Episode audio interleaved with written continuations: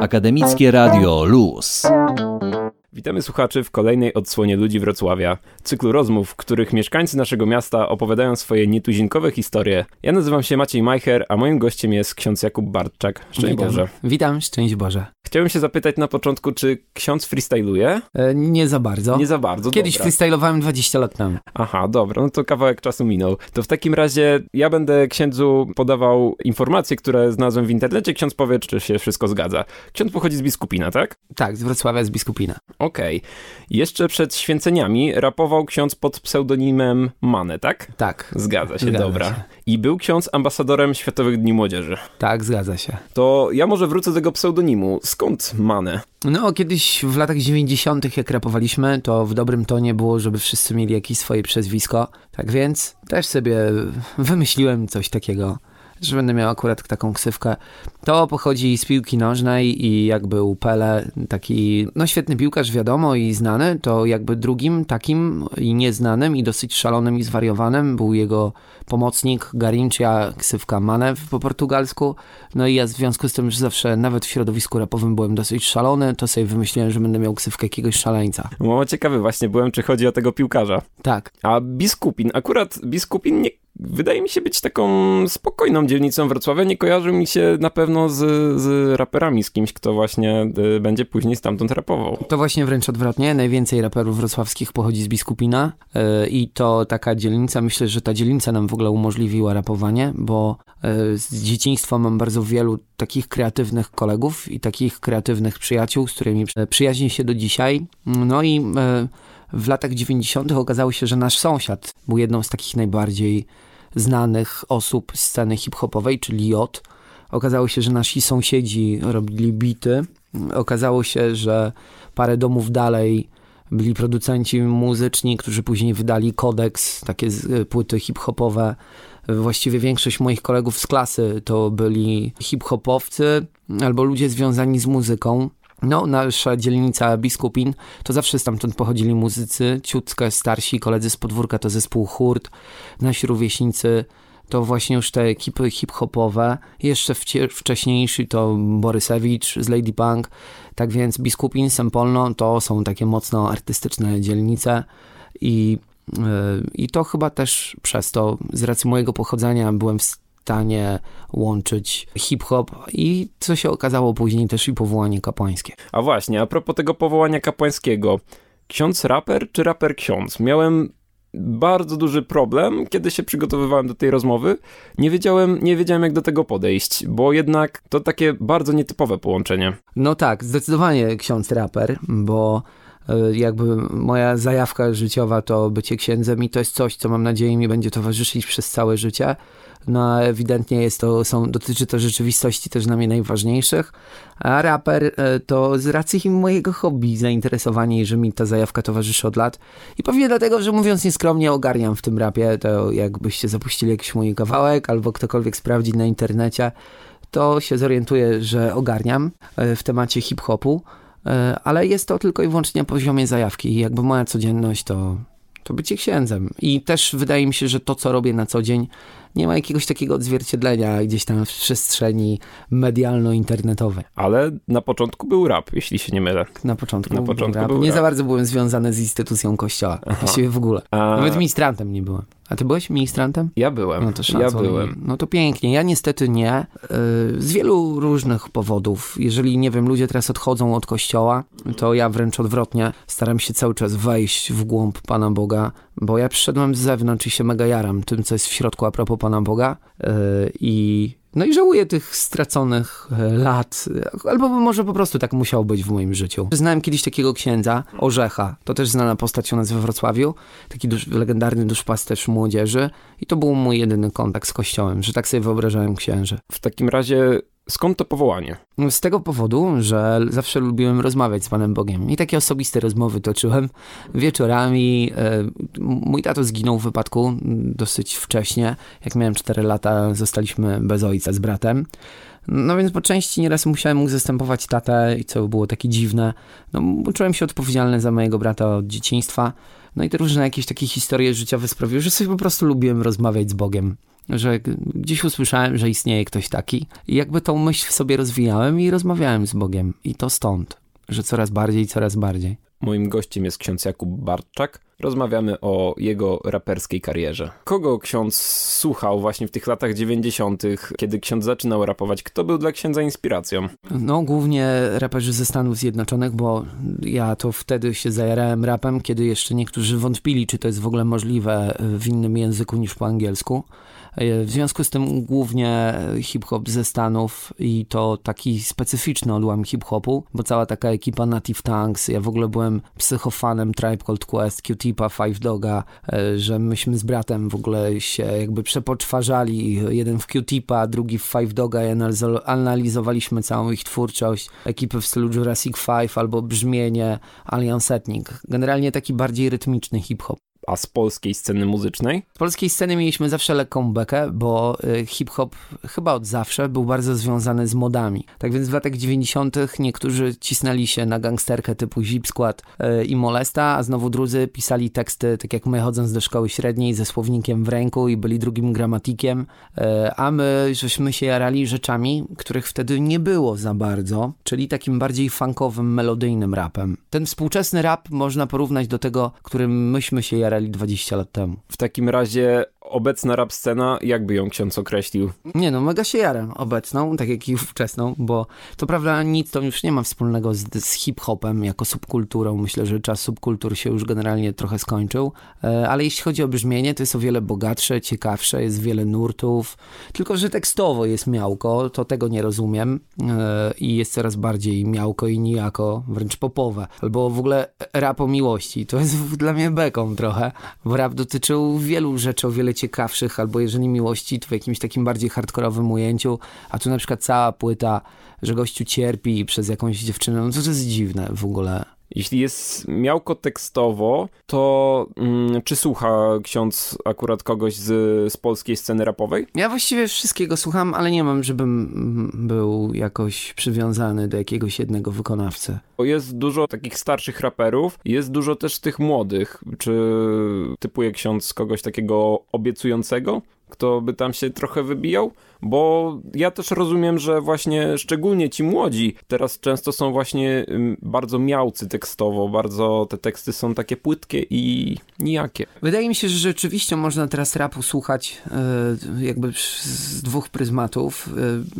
E, jeden, jedna rzecz to poszukiwanie czegoś w rapie, jakiejś tam treści. Mi też z racji tego, że jestem już starszym odbiorcą rapu, to jakby trudno się utożsamić z zupełnie młodymi ludźmi to tekstowo przyznam się, że jakoś się turbo nie wkręcam w to, co mam mi do powiedzenia. Tam dziewiętnastolatek a propos jakiejś mądrości życia, a z drugiej strony, y, no jaram się brzmieniem. Tak więc można to, niektórzy po prostu mi się podobają w tym, jak są kreatywni w poszukiwaniu czegoś nowego, czegoś, czegoś bardzo fajnie brzmiącego, a, a tekstowo no jest mi ciężko się odnaleźć. Ksiądz powiedział, że obecnie no właśnie, że czasami jest ktoś, kto rapuje całą płytę o tym, że cierpi po, po zerwaniu z dziewczyną i w ostatnim kawałku singlowym Lubię być księdzem ksiądz rapuje, twoi idole są monotematyczni, ale ksiądz przecież rapuje cały czas o wierze, o Bogu i czy to też nie może być odebrane przez przypadek jako monotematyczne? No tak, ale generalnie dla mnie Bóg jest całym moim światem, przestrzenią, tak więc na tej płycie, którą teraz nagrałem jest i o hajsie, jest i o... o czym tam jeszcze? Jest i o ciężkich sytuacjach w życiu typu prawilniacki rap, jest i o miłości, no i jakby to wszystkich tematów po części dotyczy, a tam jeżeli ktoś rapuje o hajsie, on to rapuje o hajsie w kółko, typu stoi na, później na teledysku w dresie na jakiś tle Mercedesów. W ogóle te ksywki są już przywiązane do pewnych schematów, e, z których nie mogą wyjść, bo to musi być w kółko takie same, bo im się sprzedaje z tego płyta, że no jakiś e, właśnie jeden czy drugi musi iść w jednym kierunku i raczej nie wyskakuje w żaden inny, bo to się sprzedaje. Dlatego jest beka w ogóle, no mega są monotematyczni. Okej, okay, dobra to jest, gdyby tutaj siedział jeden czy drugi, by to nawet potwierdził. No bo to temu służy, bo to im im przynosi hajs. No tak, to im przynosi te Także zyski. no są, no. Jakkolwiek by ktoś próbował uzasadnić, że nie jest, no to przecież to głupie, bo wiadomo, że jest. Mhm. Czyli... I też jakby ich nie winię do końca, bo w ogóle z całego i genezy hip-hopu kiedyś była taka ekipa EPMD, American Parish Making Dollars, no i jakby rap zawsze był związany z tym, że gdzieś jakąś swoją niszę wyłapywali i cisnęli w tą stronę. No No tylko tak. jacyś wybitni artyści byli w stanie wyskoczyć poza jakieś schematy i No są tak. schematyczni, dlatego no beka. No i wyskakując poza te schematy, jeśli coś się przyjęło, tworzyli tą swoją oddzielną niszę, którą później szli inni, nie? No dokładnie. Czyli co, na nowej płycie będzie więcej, yy, więcej takich tematów, nie chcę, żeby to źle zabrzmiało, że trochę mniej Boga, a więcej takich tematów, bym powiedział, wiem, życiowych, takich codziennych. Nie, żeby Bóg nie był też życiowy i Mhm, codzienny, nie, ale... rozumiem. Jakby się sam nad tym zastanawiałem i generalnie chyba bardziej jest to w ujęciu moim.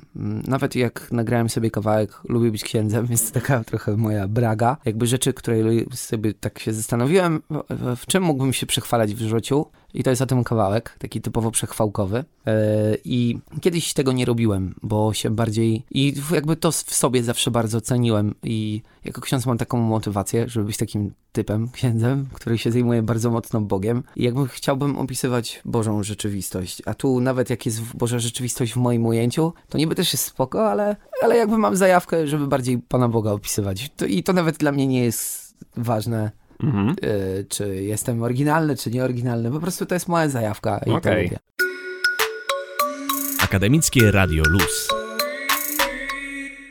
Znalazłem kilka starych kawałków na YouTubie jeszcze właśnie, kiedy ksiądz rapował pod pseudonimem Mane i, i tam właśnie nie było, w sumie nie było nawet wspomnienia o Bogu, a cały czas były takie tematy życiowe, takie no podwórkowe, takie tematy tego bis- Przechwałkowe. przechwałkowe, no być może właśnie takie tematy z tego biskupina, no nie, takiej codzienności. I bardzo mi się to właśnie e, podobało i zastanawiałem się, czy, czy dlaczego ksiądz teraz od tego odszedł, ale bardzo się cieszę, że na nowej płycie pojawi się troszeczkę właśnie więcej takich, no taka zmiana znowu. Wydaje mi się, że to jakby, bo brzmieniowo, wbrew pozorom, moje rzeczy sprzed 20 lat aż tak bardzo się nie różnią. Zawsze jest to taki pozytywny hip-hop, bo jestem takim dosyć pogodnym człowiekiem, a z drugiej strony w hip-hopie jest to o tyle fajne, że człowiek przekazuje to, czym żyje, albo stara się przynajmniej. Tak więc, no jest to szczere. Ja po prostu kiedyś takim byłem koleżką e, i nie jestem z tego dumny i wolę jakby, żeby tam się nie wiął. Ale to jest moja historia.